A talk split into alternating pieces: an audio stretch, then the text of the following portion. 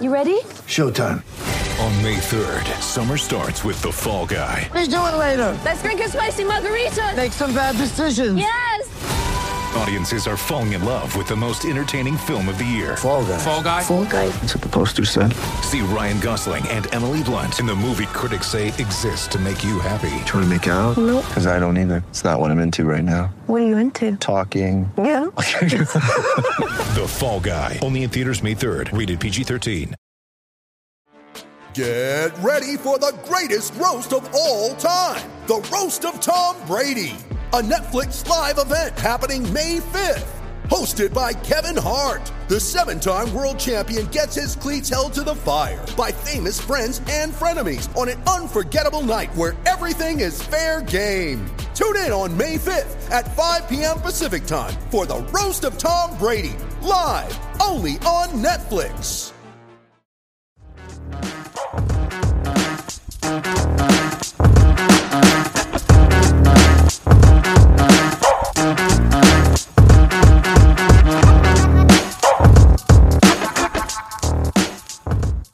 Hey everyone, welcome back to Across the Romaverse. It's Sean and Steve back with you. A little bit longer hiatus than usual last week after the Parma defeat. Uh, Sean and I weren't able to record, so we're back after a two-week break. Uh, we hope you guys enjoyed some of our, you know, retro pieces that we did featuring the Champions League run back in uh, the 17, uh, 16, 7, no, 17, 18 season. I'm losing track of time after uh, feels so long ago at the way Roma's been struggling lately. Uh, we'll be back to that a little bit later on to finish that Champions League run. But for the moment, we are covering Roma's loss to Napoli, yet another loss to a top side, quote unquote top side, from top seven. Uh, Roma's struggles continue this season, still winless against the top seven. Um, so we're going to go a little different with our, our format today. We're going to try something new. So, uh, you know, let us know how you, how you like it at the end. Drop us a quote and uh, you know let us know on Twitter. So you know if it's something that that you like that we've done today. So Sean, how are you doing today?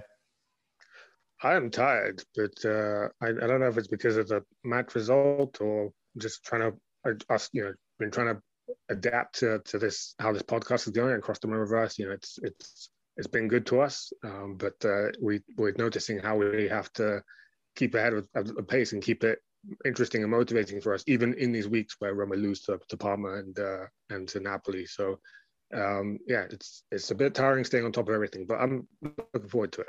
Yeah, lucky for you, the you know daylight savings doesn't come till next week in the UK, so Roma's Yeah. off, so you'll be able to rest up. I, I know I've- it, it hits hard. that hour yet. Yeah, I can All right, look so to that as well. yeah, so Sean, why don't you lead us off with a couple uh, non-men's side headlines before we get into the men's match? Yeah, if you're depressed about how things are going with the men's team, well, we've got the headlines for you, and we'll focus on Roma elsewhere in Trigoria right now. Roma Primavera are back to winning ways against Ascoli this weekend, where Riccardo Ciervo scored just before halftime, and Nicola Zalewski scored at the other end to bookend this match in stoppage time in the 94th minute. Uh, that gives Roma Primavera a 2 0 win over Ascoli and gives them the win on the first match day of the return calendar because you remember that the Primavera League is well, well behind schedule after having taken a, a winter suspension due to pandemic and world circumstances right now. So, um, you know, they're, they're a little bit behind the calendar, but uh, Roma still in first place. They maintain first place at the top of the table thanks to their great start to the season last year. Um, we'll see how they how they go as, as it, it nears playoff season for the Primavera. They're just on the horizon. But uh, also, Roma women back to winning ways. Well, you know, not that they ever left winning ways, but um, they uh, had a goal fest, a goal fest against Inter. So no no such problems for the Roma women team in terms of beating big rivals. They just they just beat Juventus in the Coppa Italia. They've beaten Inter now in in the uh, the Scudetto, uh, sorry the Serie A Femminile. Even though Inter aren't the same force in on the women's side that they are on the men's side, not not nearly. Um, so Roma were favourites going to that match, but they, they went away to Milan and uh, they actually beat Inter in their own home 4-3. That that scoreline isn't nearly as reflective as how uh, wide the match was for most of the game. It was really Roma taking out a big lead for the best best part of the match. Um, and then at the end, really in stoppage time, uh, Inter made the scoreline respectable, but Gloria Marinelli getting a, a third goal. Um, but if you if you want to catch that match, it's not it's not the the one part of that match you don't want to miss is Maria Banusic, the new January striker signing for Roma. Um, she's had a, a, couple of spots here and there, but uh, yesterday was really definitely her crowning moment where she won this game. What, what turned out to be the winning goal, even though it was four one at the time when she scored. Uh, she scored on a bicycle kick in the box, and it's truly like a piece of acrobatic, you know, magic. Really, um, what you really want to see in the game. So uh, well done to Banusic and Roma are in fourth place because you know they've had a disappointing season this this year, uh, nowhere near expectations. But uh, since January they've been back on track. Then fourth place, they're still nine points behind third place Sassuolo, uh, with just six games to go. So it looks like fourth place is where they are, and fourth place is where they end up. Uh, Roma and Fiorentina will be disappointed by how their season has gone this year, but Roma really looking like they got back on track after the New Year's New Year's uh, you know period and uh, they'll be looking forward to keeping this team in place for next season. Maybe make a signing here or there, but uh, you know they've got good chemistry right now. Um, but the rest of our headlines, as we know, always the lion's share of the media is taken up by the Roma, Roma men's team, Paulo Fonseca's troops, and uh, the general theme, Steve, of the headlines coming out of uh, this of this defeat uh, to Napoli is there's definitely a, very distinct Fonseca versus the players theme here, wouldn't you say? Yeah, so I'll start with you know Fonseca's post-match quotes, and then also what the captain Lorenzo Pellegrini said because they definitely differ in their view of you know how this match went down and where it went wrong. And then Sean, you also dug up, you dug through the muck of the Italian media to find plenty of quotes with other people's opinions from outside the locker room. So we'll start with inside the locker room, and then we'll get outside the locker room and really see what people you know are seeing in in, in Rome with these trends of losing to these top sides. So to start, Fonseca said, and this is the translations coming from Football Italia, so they did some of the legwork here for us. Maybe we don't have the mentality ch- to challenge against these teams. What I saw in the first half was a side that, with no courage, lacking in mentality, and then it was totally different after the break. This is not the way we wanted to play. We didn't do anything in the first half because the team was lacking courage. We are all responsible because when we are afraid of playing and afraid of losing, it becomes too difficult. The fact we saw the second half being completely different that means it is a psychological issue and we could only really get going once we'd fallen behind. If the team was bad all the way through, I'd say we were incapable.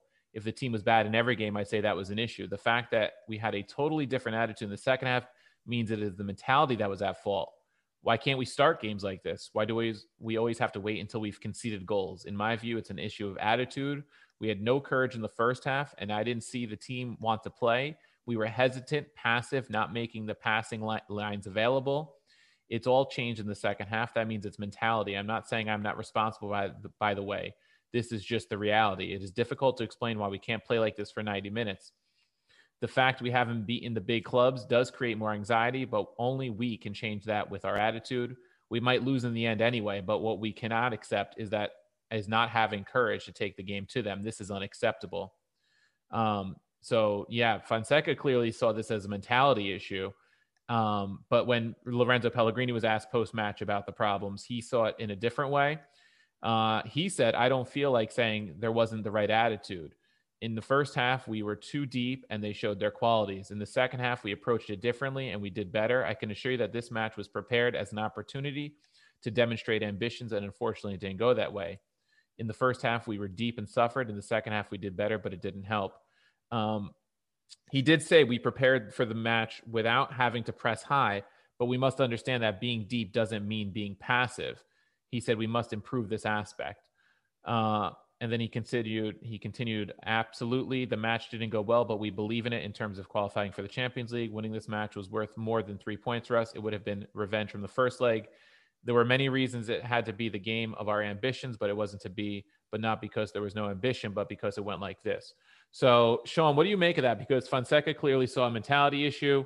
Uh, you know, Pellegrini not so much. So he said the ambitions were there, that they they prepared and that they wanted this match. So, what do you make of it? Well, I'm confused by Pellegrini's quotes because mm. I, at first, he's saying he doesn't feel like putting it down to mentality or attitude issue. Um, but then he willingly says at the end that uh, even though West, you know, when even though sometimes the, the, team will be set up to play more Italian style football, where you're defending your your final third and uh, really inviting the opponents onto you, uh, that the Roma players haven't necessarily understood that that doesn't mean that you you you you you you know you take the night off from being aggressive in in against your opponents. Um, and to me, that is an attitude problem Mhm. because I mean, uh, okay, you can you can definitely like it starts by working on that on the training pitch by making sure that uh, the players understand what's expected of them. Um, that you know you, you understood you understand that okay if you go in into a match uh, defending your your final third as as, a, as a starting point, then you have to be aggressive in your one on ones. That's that's mostly what is, what's expected in Italian co- football culture, especially. So you know the the club has to definitely make the players aware that that's the expectation going into the game, and uh, in that sense, the coach is responsible there. That's for sure. But assuming that they've done that, because Pellegrini hasn't come out outright said, but you know we weren't prepared for this game. He just talked about how they were prepared for it um, you know, assuming that that's that's already been done, and it really is on the players to just go out and perform. So, Yeah. but to me, that it sounds like it's uh, it's either like an emotional block, or but it, it basically comes down to the players and what's going on in their heads and in, in their hearts. That's all. What yeah. I, I have to agree. I mean, I, I think that it does come down to a mentality thing. If if nobody in the locker room is making excuses that because of the trip to Ukraine they didn't have the proper time to prepare this match, yada yada yada, nobody seemed to make making those kind of excuses um, with the quick turnaround. If they felt like they were prepared and ambitious, then you know if the strategy is to defend deep because the first time they played Napoli they tried to press a little higher and got beat, uh, Mm. then you know you take a different tactical approach, but you're right. If you're going to defend deep, you can't be passive. And Pellegrini's right, you can't be passive. But then I agree with you. Then it becomes part of a mentality thing. Are you being too tentative defending deep? Um, you know, is that up to Fonseca in some ways to you know get on his team a little bit from the the touchline? Maybe, but the players have to want it. I mean, uh, you, we saw the the first ten minutes. You know, Roma just got overrun, and and right away we knew that was going to be an issue. I mean, I, I'm watching that match. I'm like, I don't have a good feeling about this Mhm. for the first 10 minutes you know and and and part of that is because of the the poor record against those sides it really starts to to weigh on you uh, I, i'd have to think as a fan and as a player Mm.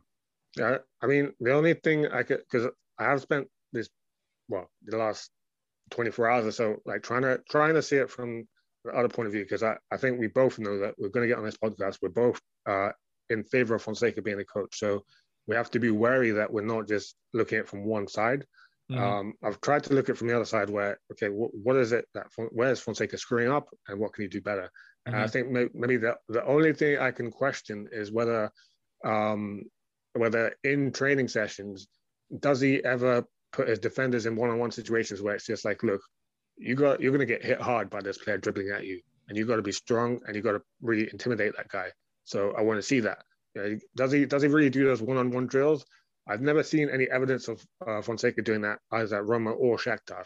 Um, I don't know if, if other Serie A teams do it. I don't know if uh, if Atalanta does. I know I know Atalanta they actually do a scrimmage where it's it's like all, all like players like all like get on the field and, and like everyone has to like win the ball like as fast as possible um, and keep it. And it's it's kind of like a it's kind of it reminds me of uh, Calcio Calcio Classico. I don't know if you've ever seen a game like that where it's it's it's quite a violent sport. It's uh, down in Siena they do it. Um, that's that's what Gasperini's methods are like in Mm. Atalanta, and, then, and as a result, you get a very tough Atalanta team where you're you kind of intimidated to take them on physically. Uh, Roma don't have that, um, so uh, uh, unless that one like that one-on-one training is missing at at, at the at the club, if that if that is missing, then okay, that's you know Fonseca has to really take care of that. But and, if that isn't missing, then I can only put it at the players' feet to really just G themselves up and and really assume responsibility of what they know they should be doing. Yeah, and in a match like this, I feel like that one-on-one defending is very difficult for our three center backs because when you have players like Mertens and Insigne running at you who are very pacey, I know Ibanez has pretty good pace for a center back, and Mancini's not really lumbering, but he's not, you know, he doesn't run like say a Manolas or an Ibanez, and then you know, it's a tough matchup to keep up with those those players one-on-one if you're expected to defend one-on-one, you know.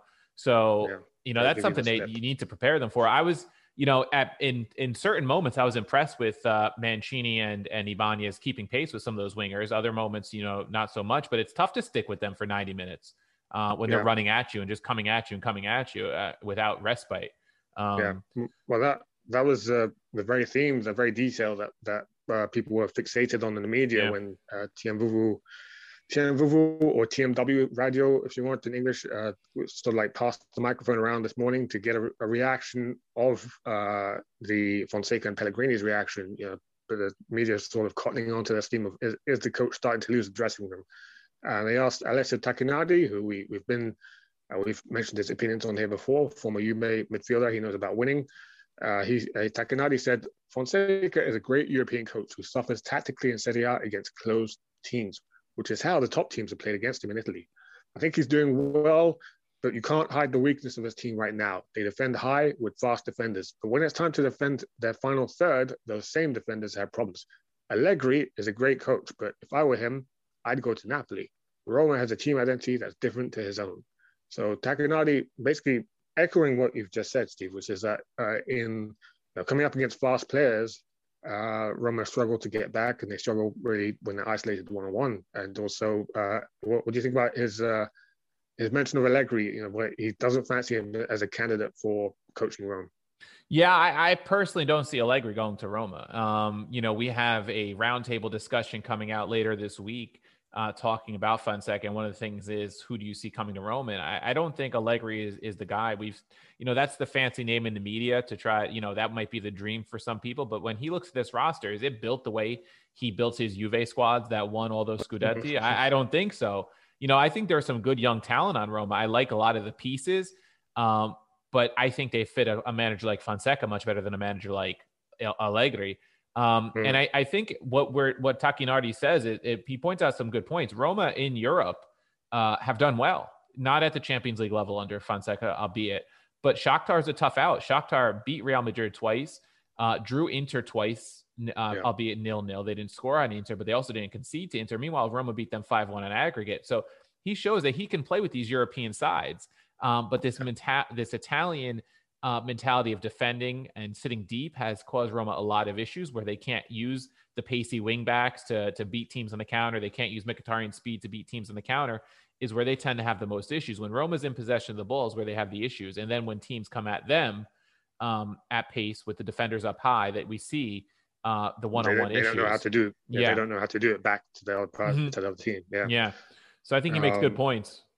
Yeah, yeah. Well, as that, those are definitely the, the key themes that we're seeing come out this week. Is that our, are Roma the, the sole, are Roma the right to be the sole Italian contender in Europe right now, the, the last ones left, and uh, and also the players, um, whether it's a mentality versus tactic issue. And obviously, Gaetano D'Agostino got uh, interviewed by TMVV Radio, um, and he again also touched upon these themes where he said Fonseca was right to put his neck on the line and talk about courage after the game if he brought the tactics into question after a defeat like this one that we saw against Napoli, that would have been worse. But he's a little too stubborn on some of his tactics and needs to be more elastic about his build-up play. He's lacking defenders who are capable of doing well in one-on-one situations. For me, Fonseca is doing a top job at Roma, but the squad he has still isn't top four level. Uh, what do you what do you think about the the little aspect he touched upon there about how you prepare a derby del Sole? Because he's, he's talking about he's saying like you know if you if you come out after the game and, and you're a tactics buffing that talks about whether you could have, you know, done a 4 3 2 1 better or whatever, then you're missing the point of what it's like to face an opponent like Napoli. So that, that's pretty important, isn't it, Steve? Yeah, I, I agree. I think, um, you know, D'Agostino makes a lot of great points here. When I first read this quote, I, I agreed with a lot of it. I think sometimes Fonseca can be a little stubborn with his tactics, but to come out and say, uh, that the tactics were the problem after the defeat probably would have been worse because then it looks like the team is ill prepared, uh, especially mm. when you're a manager who's looking to keep your job uh, and, and, now is probably in more jeopardy with Roma falling into sixth, uh, almost seventh because Lazio has a match in hand. Um, yeah, I, I, think that that is a, a, great point. I think Fonseca is doing a good job for the most part, but we see that when it comes to fighting for the top four with those teams head to head, they just aren't getting it done, which is crazy because usually you're able to get that right a couple times a season, even when you're you know borderline top four. You can usually beat those kind of teams. It, it really is crazy how poor Roma's been against those teams. Yeah. Um, and I think the the more it happens, the more it snowballs and the mentality becomes an issue. I think the the four nothing defeat to Napoli really started the whole downward trend against the top seven because the first two matches against top teams, Juve and Milan, were draws. Um, mm. So I wonder how much that four nothing defeat at Napoli had to do with you know the whole spiral, you know, downward spiral we've seen. Yeah, yeah, fair enough.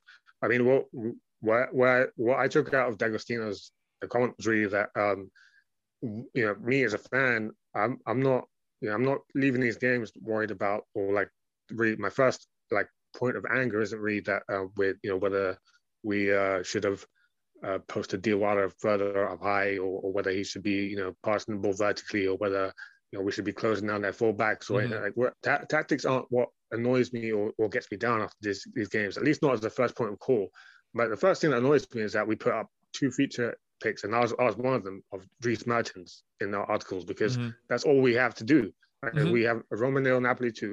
At the start of the game is Dries Mertens. Yet again, he's he's uh, you know he's scored against us, and that that's what annoys me as a Roma fan. That's what we, we talked about this season is that um, you know, and this is a, this is a Roma that I asked for. So I, I've gotten what I've asked for for years, and I'm typically like you know the, the human condition.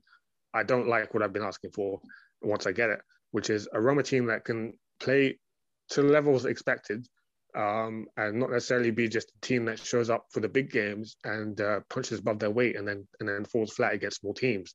You know, now now we've got a Roma that's more predictable where you can schedule the results, and I don't like it because, yeah. like you said, um, when you're you know posting on Twitter or when you're talking with other Serie A fans, you're, you're not going to be speaking as uh, you know uh, bantering with Spezia fans. Just you're bantering with Napoli, with the Milan, mm-hmm. with Inter and we we got nothing to talk about because we just lost in all these games. yeah, you know? yeah, so it's it's it's it's tough.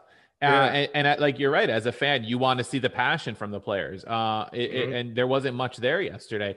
And when you know the, the anger started coming out at the end, and Mancini is a player I, I really like, and you know that. Um, mm-hmm. well, me too. Me yeah. Too.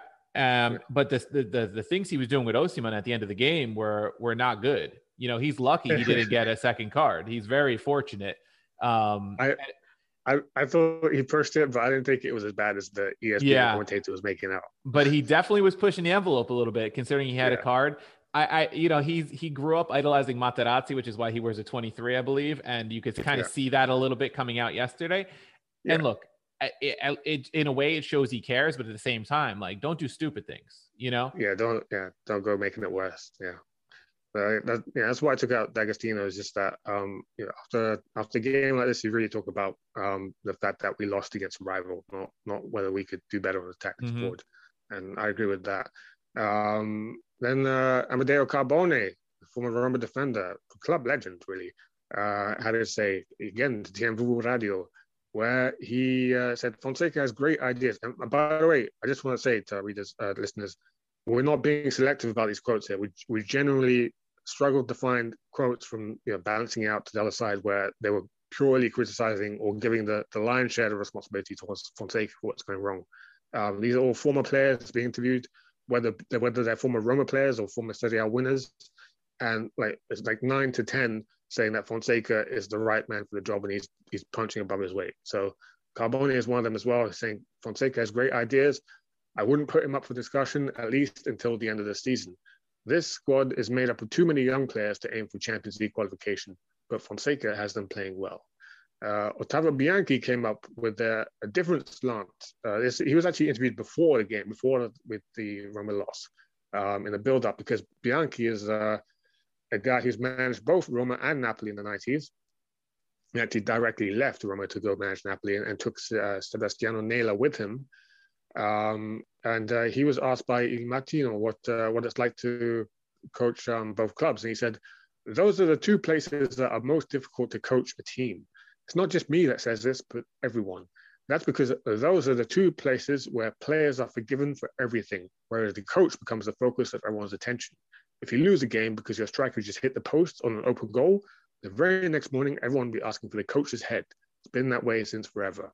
And I want to thank Bianchi for that because he really has voiced something that I couldn't put better into words. But how, how do you think? How do you see it, Steve? Is it is it a bit too strong of a take on one sided, or or is it true? I mean, I, I think they are probably two of the most difficult co- places to manage because there's, you know, that that southern mentality is very passionate in Italy, whereas the the northern sides, I guess, have had more winning, uh, and they're a little more business like the Juves and Inters of the world. I I don't know. It's, I guess it's just that mentality difference, you know. Um, mm. But we do see that the players get forgiven a little more quickly than the, the, the managers. The managers become scapegoats a lot of the time. I mean, we could even look further south into Palermo. I mean, Yeah. Zamparini was famous for just acting like three coaches a season. Uh, because I think managers are the easiest person to blame. I think you see that you even see that with uh, um, other sports here in the, the states, and I'm sure in Britain too. That managers are usually the first ones to take the heat, unless a player does something egregious uh, Yeah. that is completely out of you know the ordinary. Uh, the manager's Yeah. gonna be the first one because they're they're they're the the head you know they're the head honcho. Well, mostly it was because it's just cheaper to blame the manager. Yeah, you know, if, that if you- too. It's cheaper to sack a player, you're, you're going to be, yeah, the action player, he's getting paid three, three, four times more than the coach. Mhm. So you know, it's Yeah, it's, it's hard to, to hold players responsible. Yeah.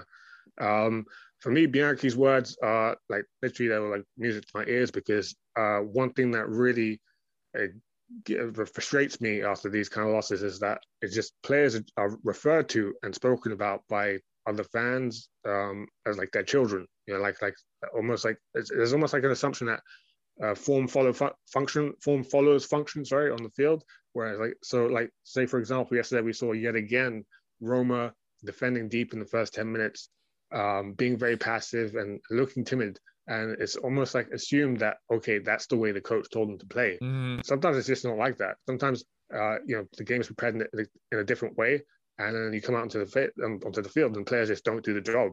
And that's when you really like, if you want these players to grow, you, they have to be able to um, have a space for themselves where they can hold themselves accountable and ask themselves tough questions and, and really set goals and, and and understand where they're falling short those goals, so that they Mhm. understand the work they have to put in to make it up uh, for that, you know, and, and make up that distance.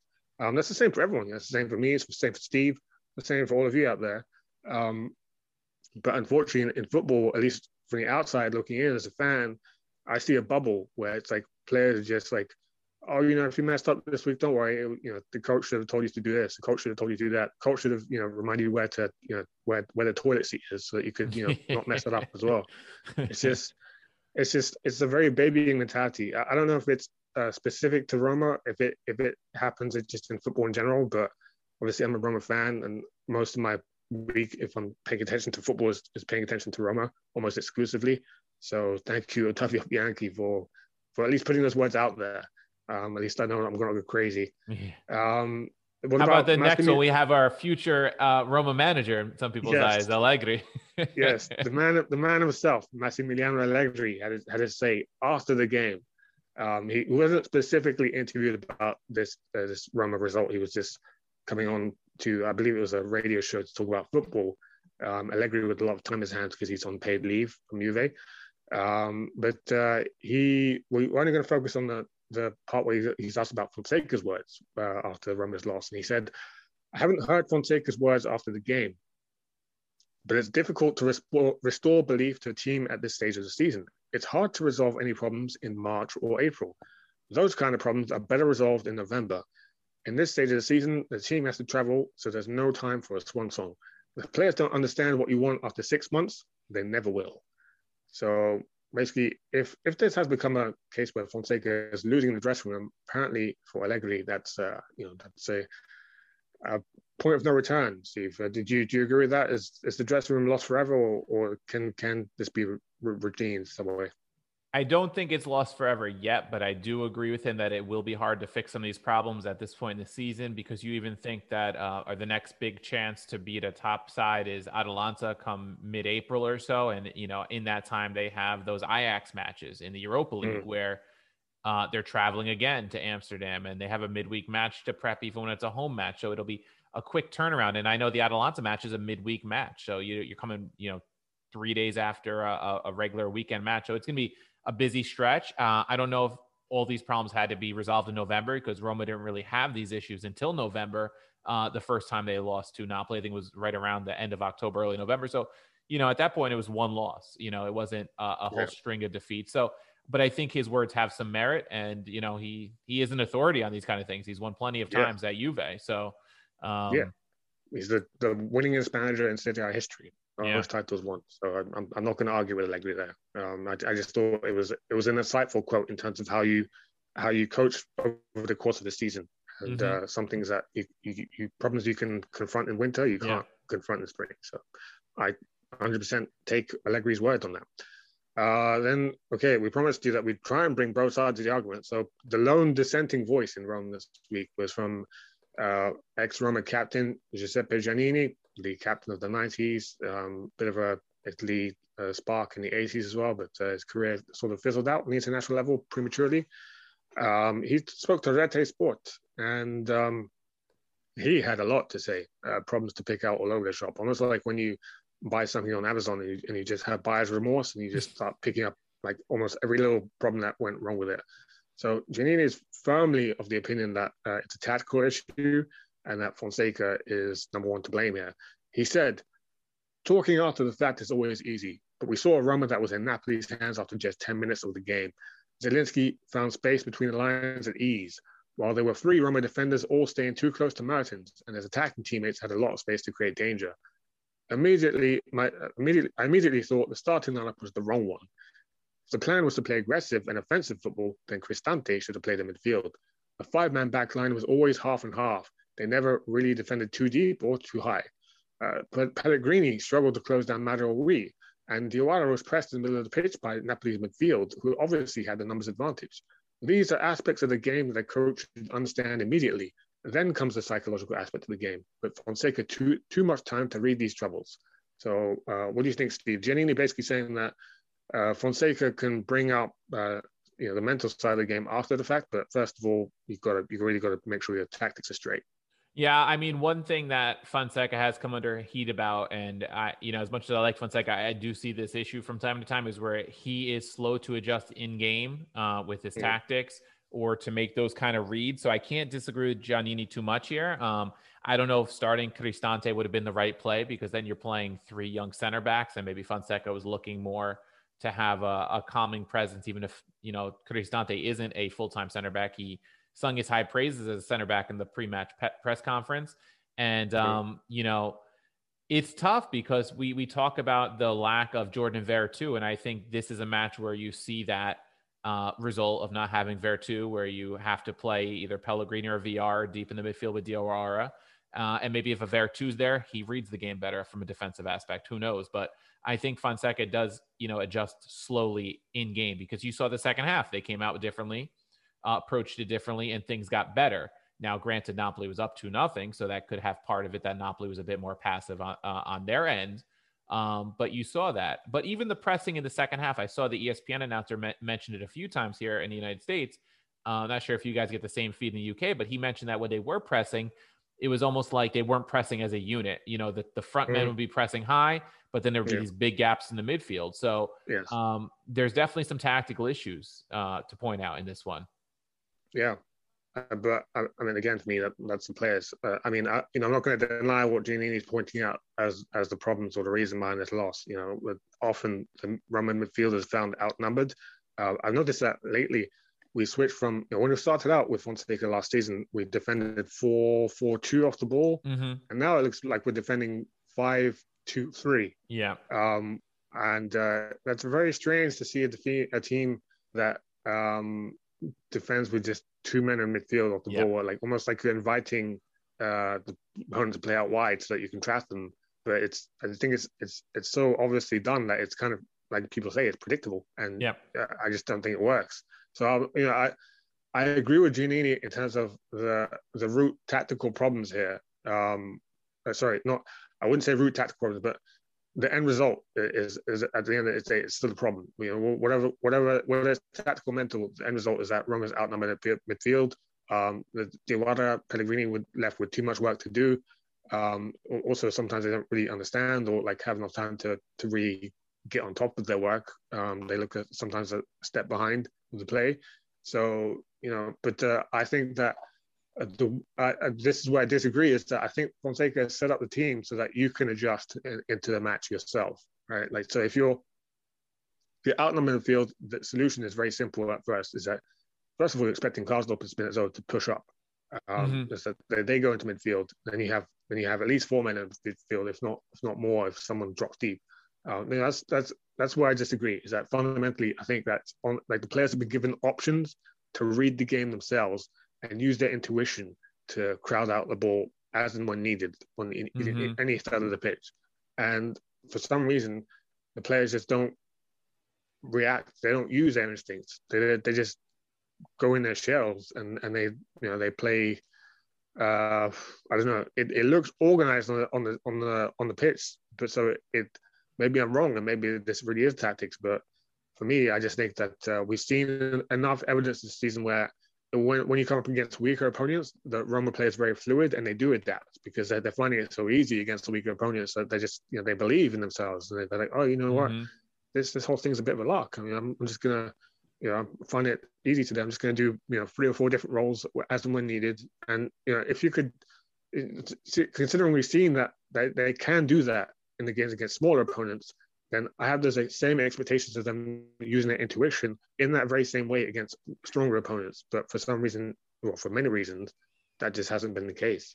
Um, but for me, again, that's that's on the players. Yeah, can't put it all on Fonseca, that's for sure. Yeah.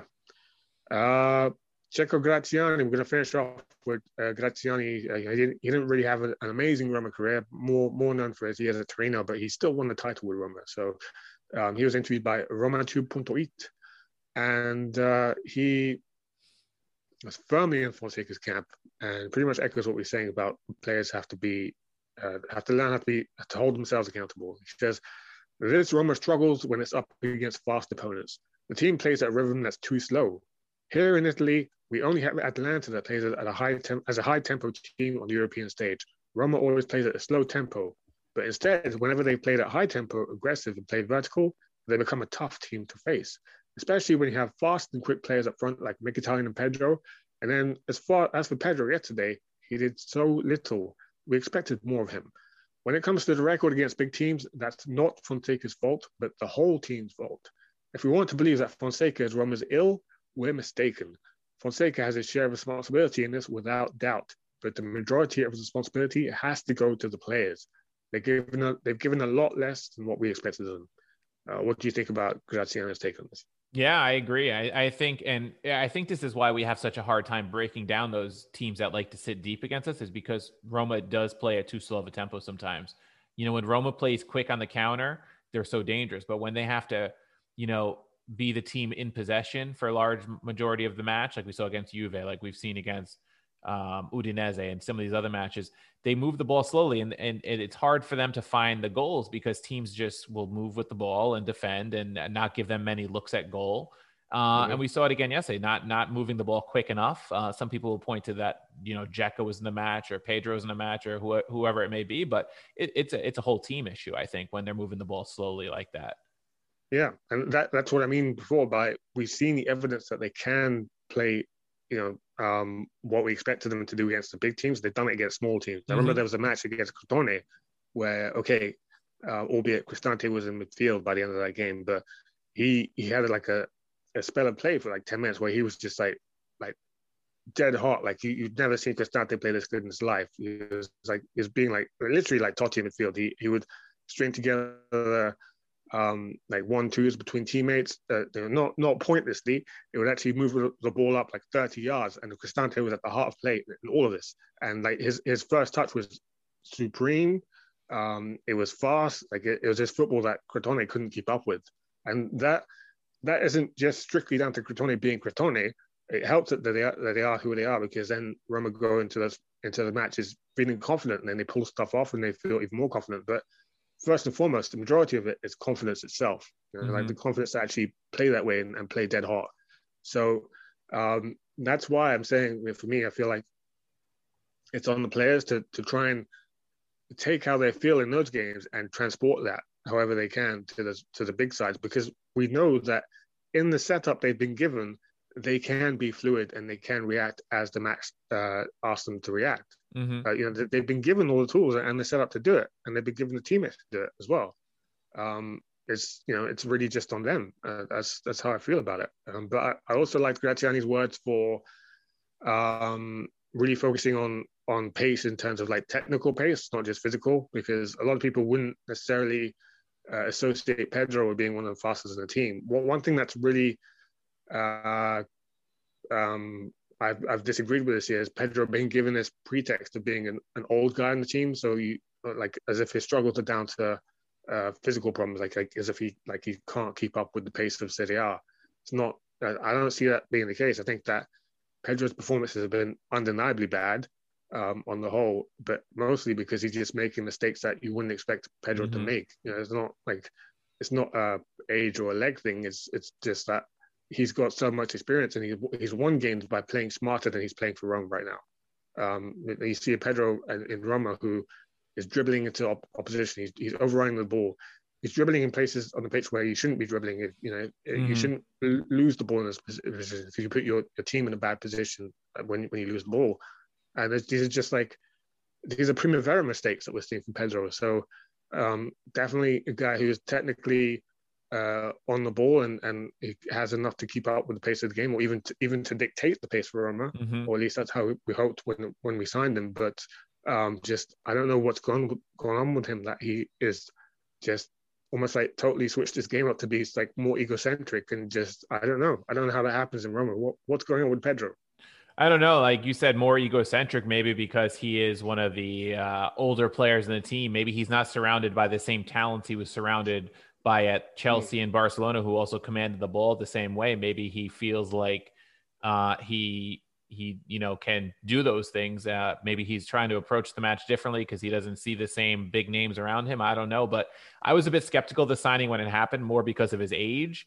Um, Hmm. I didn't expect him to be making mistakes like this. I expected him to be more just you know, not able to handle the workload and things like that. But we're seeing those mistakes, like you mentioned, which are not characteristic of a player like him. So it, it is a bit disheartening. Um, and I, I I'm I'm unhappy to say my skepticism is is uh, kind of true here. Been You know, you know, it's kind of validated. Yeah. Yeah.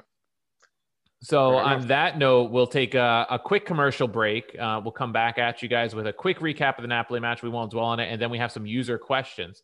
So we'll see you guys on the other side of the break. Okay, we're back from our break, and we really won't dwell on this loss. We're just going to quick recap and, and figure out what what part of the uh, match was down to mentality and what part of it was down to tactics, because that's what people will be talking all week. So let's prepare you for the week ahead.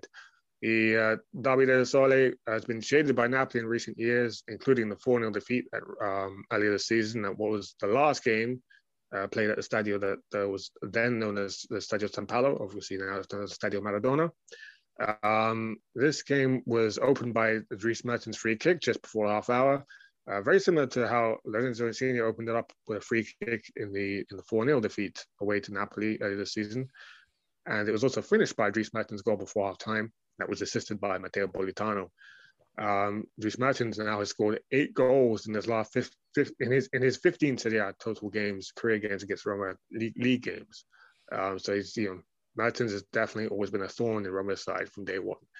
Um, Paulo Fonseca's record against top top rivals. Where does that stand? Well, now uh, since his Serie A career has begun, he's only got three wins, seven draws, and 11 defeats in 21 games against uh, top top top rivals. We don't know if it's top six or, or top whatever, but because we're taking these stats from Corriere dello Sports article on it. Um, they make it out that Fonseca has won a total of 16 points out of a possible 63 points since he's begun his Serie A career. So over one and a half seasons, uh, really not a great ratio in terms of uh, big crunch games. Um, Steve, what what do you make of Mertens and Fonseca? Quick quick take on that. Well, Mertens reminds me, we're both New York Islander fans in hockey, and that kind of reminds me every time the Islanders play the Penguins, Sidney Crosby has like almost a point a game record against the Islanders because there were so many bad seasons there. So that's what that reminded me of. Um, but the fun Fonseca numbers, like those are just it, it, it's it's scary bad when you look at three wins, seven draws, eleven feats, When it's spelled out like that, uh, you see w- where the concern is among Romanisti. I mean, I follow a lot of other Twitter accounts of people who host podcasts, writers, and just fans in general of other teams. And one of the people I follow, Frank Ravella, who hosts the the Great Serie A Sit Down, uh, had something to the effect this morning of the sun rose today and Roma lost to another top seven Serie A side, and it was just like there's nothing I could. E- there's no way to even say anything back to that because it's just Yeah. true, you know. Set your Uh, watch by it. yeah, yeah, you can set your set the clock, set the alarm. Yeah. What about um? Let's go through the key moments. So the first ten minutes of the game, we mentioned it before. Roma, we we we saw it coming because we saw them defending deep, five men in the back. Uh, was that deliberate in your view, or is Fonseca right to call it mentality and courage? Uh, it seems like it was a deliberate tactical move. Uh, even Pellegrini admitted that they wanted to sit back, uh, but I think the way they sat back, like we mentioned earlier, was the issue, being very passive and letting Napoli just come at them. I, I think that seems to be the issue based on the quotes. Yeah, Uh, I I can't disagree with that. Um, I I don't know why Fonseca sets would set his team up to to go and like deliberately bait opponents onto them, uh, other than obviously looking for that fast break. But the way it was done, uh, I mean, if, if Fonseca really set them up in that way to do it that way, uh, then I mean, whoever whoever's idea it was, it didn't work. So just don't Yeah. do it again, please. Um, and uh, yeah, for the rest of it, just too passive. And, and like people have been saying around football, um, we're not very confident about this Roma team uh, when the defenders are are caught in one-on-one situations. Uh, we're not confident about our Roma team being ag- aggressive enough in those one-on-one situations right now. So, uh, you know, we're really looking for more aggression there. And, and but, you know, that's that's why Gianluca Mancini is lauded in some corners because he is Mhm. the one showing aggression, even though Mhm. he does push push the envelope. but frankly, some of us will take more of that right now than than less. So um, yeah, that's really that's that wrapped up. But what about the Mertens goal at one 0 um, what you know, Steve? We, me and you both talked about it on there beforehand. So just just mention what we said when Yeah. we, we were thinking about Mertens getting winning that free kick on the edge of the box. Yeah, when, when Ibanez brought down Mertens right at the edge of the box, I, I actually thought it was going to be Insigne who stepped up and, and probably buried it. I had a bad feeling about it. It happened to be Mertens instead to add to his total, what would have been his seventh goal against Roma before he got the eighth. But it was Mm. just, it was one of those plays where you're like, uh, I just have a bad feeling about this. Uh, and our our pessimism was, uh, you know, unfortunately came came to fruition there because the worst case scenario was Napoli was up one nothing, just like that. Yeah, I, I immediately felt when we drew well, when Mertens drew the free kick that it was going to be one 0 Um, really, really, generally, heart in my head, I can I can say that. Um, and yeah, like you said, that was reality. Uh, what about um, Ibanez getting in the book for take, taking the yellow for that free kick and it, uh, ultimately not not being rewarded because uh, went down one 0 anyway, and now he's found himself suspended against Sassuolo. Are you, will you be missing Ibanez next week, or or does he need to spill out of the team with given his his performance against Napoli? Yeah, so I like Ibanez. You know, you and I are both fans of him. I think he has a vast potential, but we've seen in these in these big matches, the the Lazio defeat, and now this one, and even some other moments in big matches, Sevilla. Uh, he is still a young player, and he makes these mistakes. I understand why he made the challenge on Mertens when he did, because he was probably afraid Mertens was going to have a, an open look at goal in the moment. Um, but you know, I think with the the international break and the, given the time for Smalling to recuperate, I think you know he's a loss, but he's not a huge loss because we'll probably have Mancini, Smalling, and Kumbulla ready for that Sassuolo match. I think Roma could could deal without him, but I, I Hmm. I'm hoping he starts to perform a little bit better in some of these big matches because we see his youth in these matches. Yeah, I, I definitely see uh, it's been uh, it's, it's growing pains with the Ibanez, but uh, I'm going to be honest, I struggle to like Ibanez recently. Mm. Um, I, I someone mentioned it on the boards. I think it was Jan's 84, and uh, he took the words right out of my mouth. And that Roger Ibanez is someone that I I don't think I've ever felt this way about another Roman player where I simultaneously love him and dislike him in, in the space of 90 minutes. Mhm. Um, it's not really related to this question, but just like you know, an example yesterday is when I see him uh, push up, win the ball, and drive it uh, down the left wing into Napoli's penalty box. Okay, great. I love him for the fact that he has the talent and the courage to do that. That he can be a ball carrier in that way. I dislike the fact that he he never looked up as as he got as soon as he got in the box. He never Yeah. looked up. He just looked at the ball, waited for contact, and went down Yep. and uh, like Ibanez is it, unfortunately he has that mentality where he takes a dive, um, Mm-hmm. not not just not just in the opponent's half, he does it in the defensive half as well, Yep. and sometimes that will leave us exposed and naked because he's just doing stupid things like that where it's just so blatant and the referee won't buy it. Yeah. Um, I remember Roma fans on, on on our forum were praising uh, the referee display against uh, Shakhtar earlier in the week, where they um uh, they were saying uh, it's good to get a ref that you know doesn't buy into cheap free kicks and fouls. Okay, I agree with that on, on principle, but then some of the same forum members were saying after this Napoli game that um some of our Roma players should have been should have been smarter about protecting the ball and drawing fouls and going down as a way to get back in the game. You can't have it both ways, you know. Yeah. Either you want the game to be played one way or the other.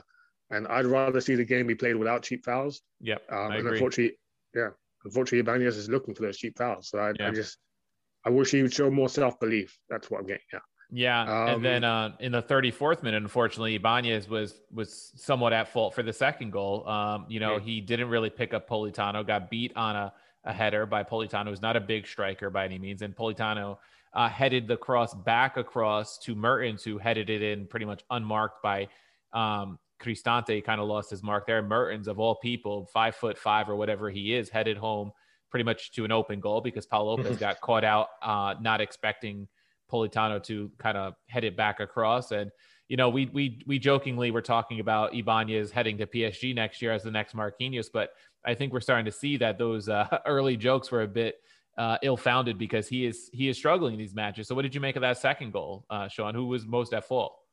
Yeah, when when I saw it live, my first first point of blame was Ibanez again, uh, because I saw him caught in two minds and just slow to to really uh, close the space from Politano and, and, end up like, like when he was while he was having that debate in his head about whether to run back or or move off of him, uh, he achieved nothing and essentially left Politano free. Mm-hmm. Um, I didn't see Cristante uh, not picking up Mertens live, but that was brought up after on a forum. And I also don't remember um, who originally sent the crossfield ball to Politano and, and, whether we could have closed them down or not. But uh, for me, it was Ibanez mostly. What about you? Yeah, I, I put it mostly on Ibanez for getting out jumped by Politano and allowing him to put that back across, um, and then kind of gets everybody else caught in no man's land. That I, I did not have a good feeling about Ibanez's performance yesterday. Mm. What about the other, other end, other end of the field? Did, did Roma manage to create any danger? Yeah, I mean, uh, right in the you know, Roma came out pretty well in the first 15 minutes of the second half. Pellegrini had a free header. Unfortunately, it was right at uh, Ospina. That was within the first three to five minutes of the second half uh, didn't go in. And I, I kind of felt Roma growing into the match just a little bit. And I said to myself at the 50th minute, right after that save, that, you know, Roma kind of needed a goal in the next 10 minutes to get back in it and give themselves a chance at least to, to level it. And. I thought we were going to get it because right around the 60th minute, uh, Lorenzo Pellegrini hit the post um, with a with a pretty good shot, just didn't curl enough to go in. Um, and then Roma, from what I remember there, that was the best chance they had. I think Cristante had a shot on target later on when he had pushed up, I believe. But other than that, Roma didn't have many other chances. Funny thing is, the XG finished with Roma at a 0.73 and Napoli at a 1.07. So, you know, they they according to the expected goals, which isn't the Bible and the be all end all, Roma was not, you know, that far outplayed in terms of shots on target by Napoli because Napoli didn't do much in the second half. They got their two goals and they were pretty content with that. And uh, yeah, you know, that's where it ended. No, that's how I would have played if I'm 2 0 up yeah. at the Olimpico. I would just sit back and enjoy my lead. Yeah. Yeah. So we'll move on now to some listener questions from Twitter. Uh, you know, Brent put out a, a, you know, asking people to, you know, kind of give us some ideas of what they wanted to hear us talk about on the pod. So we're, we're going to read out some of those. So I'll read them. Sean will respond with some thoughts. And um, this first one was uh, submitted by Gervaso Paradiso, the Twitter uh, user. And he said, more often than not, we see Roma players express their frustration. Example, Mancini versus Milan, Karsdorp versus Napoli on teammates' mistakes. And most times they look like spectators of their own match. Do you think it's related to the coach not being able to bring out the passion in them, the players lacking that same passion, a mix of both? I honestly think the lack of on the field leadership and star power to some extent is the real limit of this team. So, what do you think, Sean?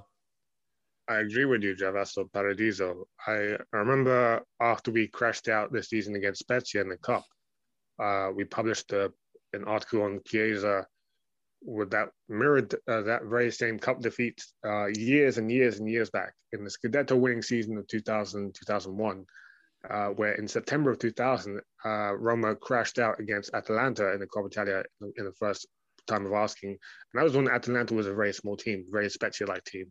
So that was a, similar upset where Roma began the season, you know, hyping up their chances of winning the title, and then they crash out the cup, and everyone's thinking, "Oh my God, uh, we look like clowns. This is a nightmare."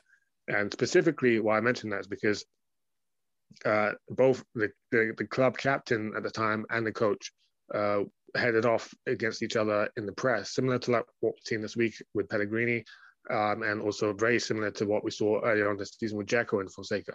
And uh, Capello said, "Look, I prepared the match as well as I can, and uh, it's really on the players 100% to show it out on the pitch, like to play how I asked them to. Um, and Totti went up against him and said, "Look, it's 50-50." But you know, even even as Totti was trying to defend his, his own dressing room, he said, "It's you know, it's 50-50, and the coach can only do so much to prepare us ment- uh, emotionally, and uh, like try and transmit that kind of like that desire, that will to win. But really, like it's on us to to really find that within ourselves. And if you're a top player, if you're you know not necessarily a leader, but um, you know, like a point of reference you can be relied on to to like carry the emotional weight of the team and be that emotional fulcrum on the pitch, then you can find that within yourself. Uh, I don't see many of our players right now who who have that, and that's not that's not to write off our younger players, but really sometimes uh, to be able to show or to know how how where you can express that on the pitch, you need a, like a world class teammate besides you to be that example.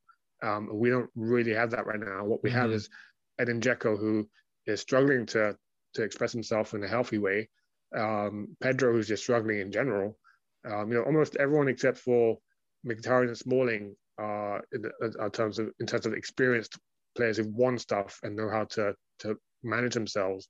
Um, that everyone, all the points of reference are in difficulty at the moment, and it's really yeah. a lot of the responsibility is falling to a young guy like Gianluca Mancini. Yeah, I agree. Um, so n- next user question comes from uh, Maltese Romanista. He asks, why does Fonseca keep on doing the same mistakes against big sides? If Roma do part ways with Fonseca, are the alternatives, and he put into parentheses, Sarri, De Zerbi, Allegri any better? Um, do you think Fonseca, Fonseca would be able to achieve the top four if he had a better goalkeeper or striker like a Milik? I mean, yeah, better goalkeeper, yeah. Uh, that's no knock on Pau Lopez's recent form because I, I, noticed that yesterday an article came out that with a headline that said Paolo, Pau Lopez's exit from uh, Roma is no longer a given. Mm. Um, and the article's basically talking about how the club are considering keeping on Lopez as number one choice. And that speaks to his, his recent form. But still, uh, this goes back to the, the emotional aspect we talked about in the last question, which is that uh, you you also want a keeper that instills confidence in you emotionally. Like you, you can mm-hmm. rely on him to be the bedrock. And yep. I think we're all agreed, regardless of how well Lopez plays, um, he's not that kind of keeper that like you feel like safe at the back. Yeah. Um, so yeah, better keeper. You could definitely do with one in terms of the leadership aspect. Uh, striker, yes, for sure. You need a replacement for De- for Dzeko right now because um, he just seems like he's in the, he's gone mentally really. Um, and that's the first season that I would say that. Some people some people claim that Dzeko would be pushing for a, a move for years, but I've only seen it this season where it's really the relationship is broken down to where it is right now. As far as the coaches, no, I don't feel there are any better alternatives than Fonseca. I really feel like a club like Roma will struggle to get a, a guy that brings the, the total package that Fonseca brings. The only guy I see doing better and being realistically tailored for a club like Fonseca, uh, for like uh, Roma, sorry, is Maurizio Sarri. Um, if that happened, if, if Sarri was the next guy picked from a coach this, this summer, I'd be very happy with that. But uh, I'd also be happy with Fonseca staying. What about you, Steve? Yeah, I agree. I, I, I personally am hoping Fonseca does enough to finish the year to, to, to have the ownership feel confident because uh, he has done a lot with our younger players. We've seen a lot of individual improvements, even with some uh, not so young players like Spinazzola, who's more in his prime. Uh, I do think he's going to have to finish out somewhat strong to, uh, especially because he wasn't hired by Pinto or the Friedkins. I think he's got that weight on his shoulders too. But mm. yeah, outside of like Sarri, who can play with these type of players, I think that we have with his up tempo football. Uh, I don't think like Allegri fits the style of the players. I think it would take a complete overhaul, which Roma can't afford. Uh, Juric and De Zerbi are Juric. I have more compliments for than De Zerbi right now because he's overachieving in my opinion with Hellas but he plays a much more defensive style. So I don't know if, if that's where Roma wants to go with this group of players. So yeah, I agree. I think it's Fonseca. If it's if any of those others, I think it's Sarri would be the most logical fit in terms of player personnel that we have. Um, so keep in mind, sorry, keep in mind also that Juric also like crashed and burned massively at Genoa, his yes, club. Yes, he, he started out as a coach. So it just shows that he he, he, he he's not um, beyond like needing to support the club to to build that kind of environment that he's done at Verona now, where he's, yeah. he's done an excellent job. Yes, um, but if you don't if you don't get support in Rome, he's just going to crash and burn again. I agree. Um, so our next question comes from Toti's Flow, and he asks, considering everyone besides Zaniolo is fit, what do you think our best front three is and why? So everyone but Zaniolo. Best front three. Uh, I mean, I, I, I don't know. It caught me out a little bit with that question. Um, I, I suppose because I'm so biased towards like defensive midfielders and, and centre backs, I, I'm not the person to answer this really.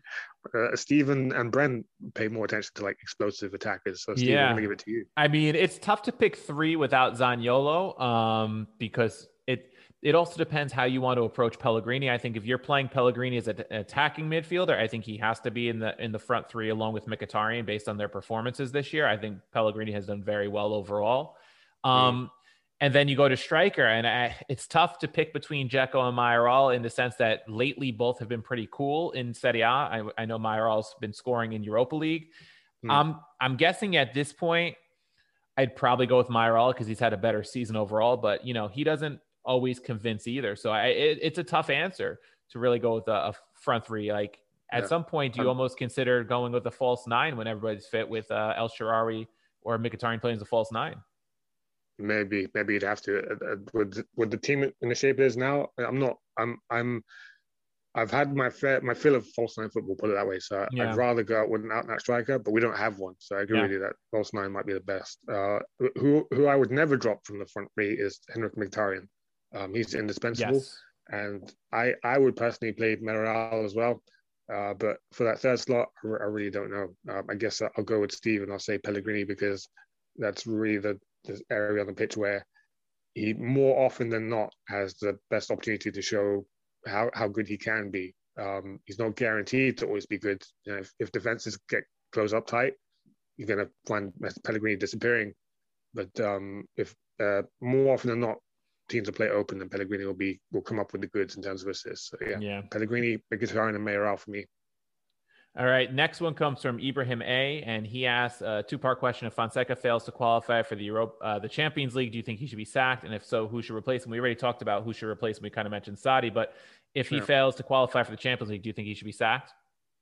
No, because uh, um, uh, I mean, uh, I definitely think it's hard to defend a coach that's never finished top four with Roma. But the the team, uh, I think, I feel, and a lot of people feel, is just not there. It's not ready for a top four finish. You know, I'm not, I'm not mm. saying it's not good enough because some of the players will develop and become better, but yep. it's not ready at this at this point in time. So agreed. It's no. a pretty it's a pretty young team. I wouldn't sack him. The only way I would probably back a sacking is if Roma really just completely goes off the rails to finish the season and loses a lot of matches and shouldn't yeah. lose. That would probably be the only way I could I could justify it because I, I agree with you. I think he's doing a lot of good with the players, and I think the players will improve under him and it's a fairly young team with room for improvement. Um.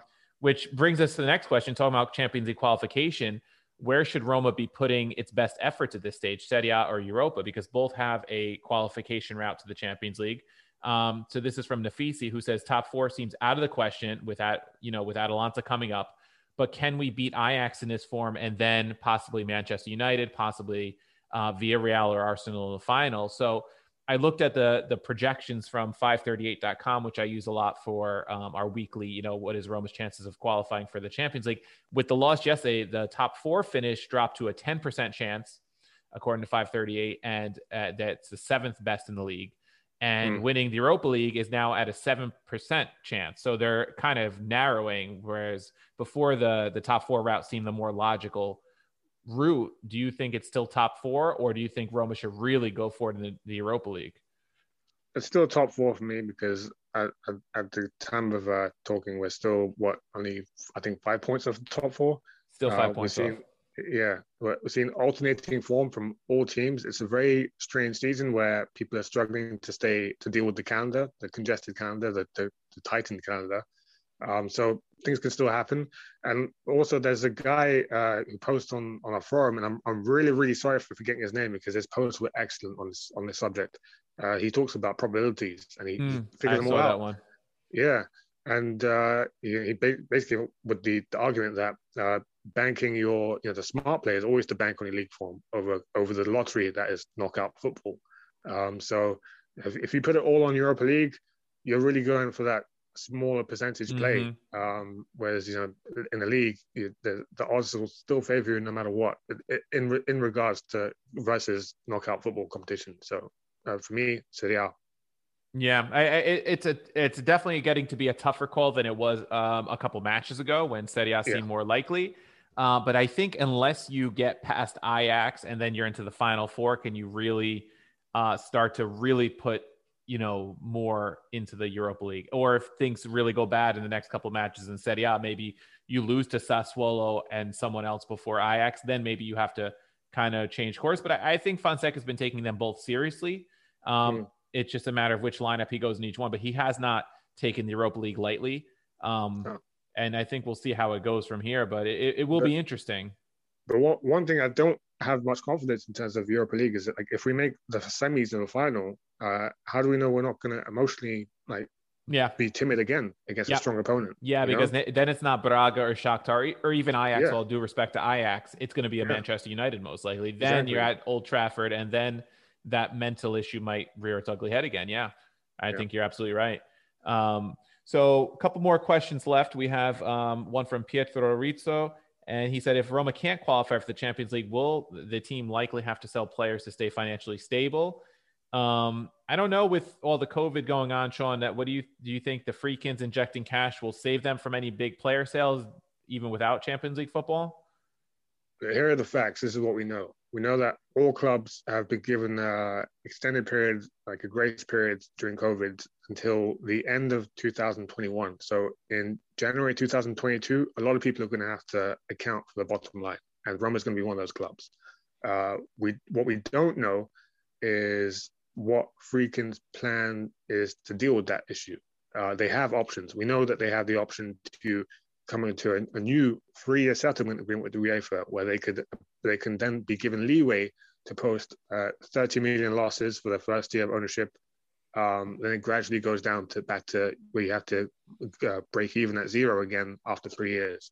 So they could take that option. Um, they might take other options. They might, uh, you know, you never know. They might build a stadium overnight from now to next January. Um, wouldn't that be great?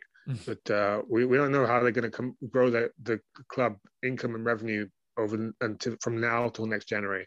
So uh, there's a, there's some unknown there. Um, if if they don't come up with uh, other options beyond just having a settlement agreement with UEFA for the next three years, then for sure they will have to sell players by uh, next January, if not earlier, because January is not the ideal time to sell. Yeah. Um, so yeah, uh, all, all things staying as they are, you'll definitely see some big Roma player sales. Yeah. Um, so I, am going to kind of piggyback these two user questions together. Andy White asked, "Do we have a striker problem?" And Daniel Martinez asked, "Should Fonseca keep playing Dzeko, or should Borja be the starter for the remainder of the season?" Uh, I think we already hinted at the issue that Roma has a striker problem when we answered Toti Flo's uh, question, and we could we couldn't really decide on who should start for Roma, and not because yeah. they're both lighting up the world. Um, yeah, I, I mean, I guess I'll go with Borja just because he's the younger player and I kind of want to see what he has to offer. But I think there are certain matches where Dzeko has value depending on the team we're playing against. Like if we're playing a United, I, I might tend to go more towards the Dzeko. We've seen him kind of get motivated for matches like that. We've we've talked about that in uh, you know Roma's run a couple years ago. How in those Premier League stadiums is when he really felt good about himself. So I, I guess in certain matches I could see Dzeko as being useful, but I think Borja for me would get the majority of the starts if he's you know scoring goals at a, a decent rate. Yeah, same for me. I I'm not someone who typically questions Dzeko's motivation, unlike the majority. Uh, I've been in his corner for a long time, so when even I this season, I'm saying that I'm disappointed in how Dzeko has motivated himself for games. It's going to be really bad. Um, I see Dzeko turn up to this last match and he's got you know the, the option to to send SES through on goal with an easy mm-hmm. pass uh, and instead he just takes a speculative, tame shot from long range. Mm-hmm. You know, that's Dzeko has reacted badly to being dropped and being stripped of the, the armband. He's not looking at as a situation where he uh, just carries on business as usual. He's actually taking on as like a personal chance to just prove himself and come up with like a highlight reel moment. And that's not what we need. Um, so I'd give it to Borja Mayoral. Uh, but I, I, definitely rely on Dzeko in this. Like, if, like, for example, if the momentum is going against Roma and the results are going against Roma, you don't want to break Borja Mayoral by yeah. like insistently playing him, uh, even if when it's going wrong. You know, you want to be able to have that alternative. So I think I hope that Dzeko could be a good alternative in this in this situations, but Mayoral is my starter. Yeah. yeah. and I think with at least another round of Europa League and a midweek match against Atalanta in April, we will see plenty of both of them because we're going to have mm-hmm. a very busy April. And our last user question, uh, Francis Carr asks, why do we continue to not field our best 11 versus top sides?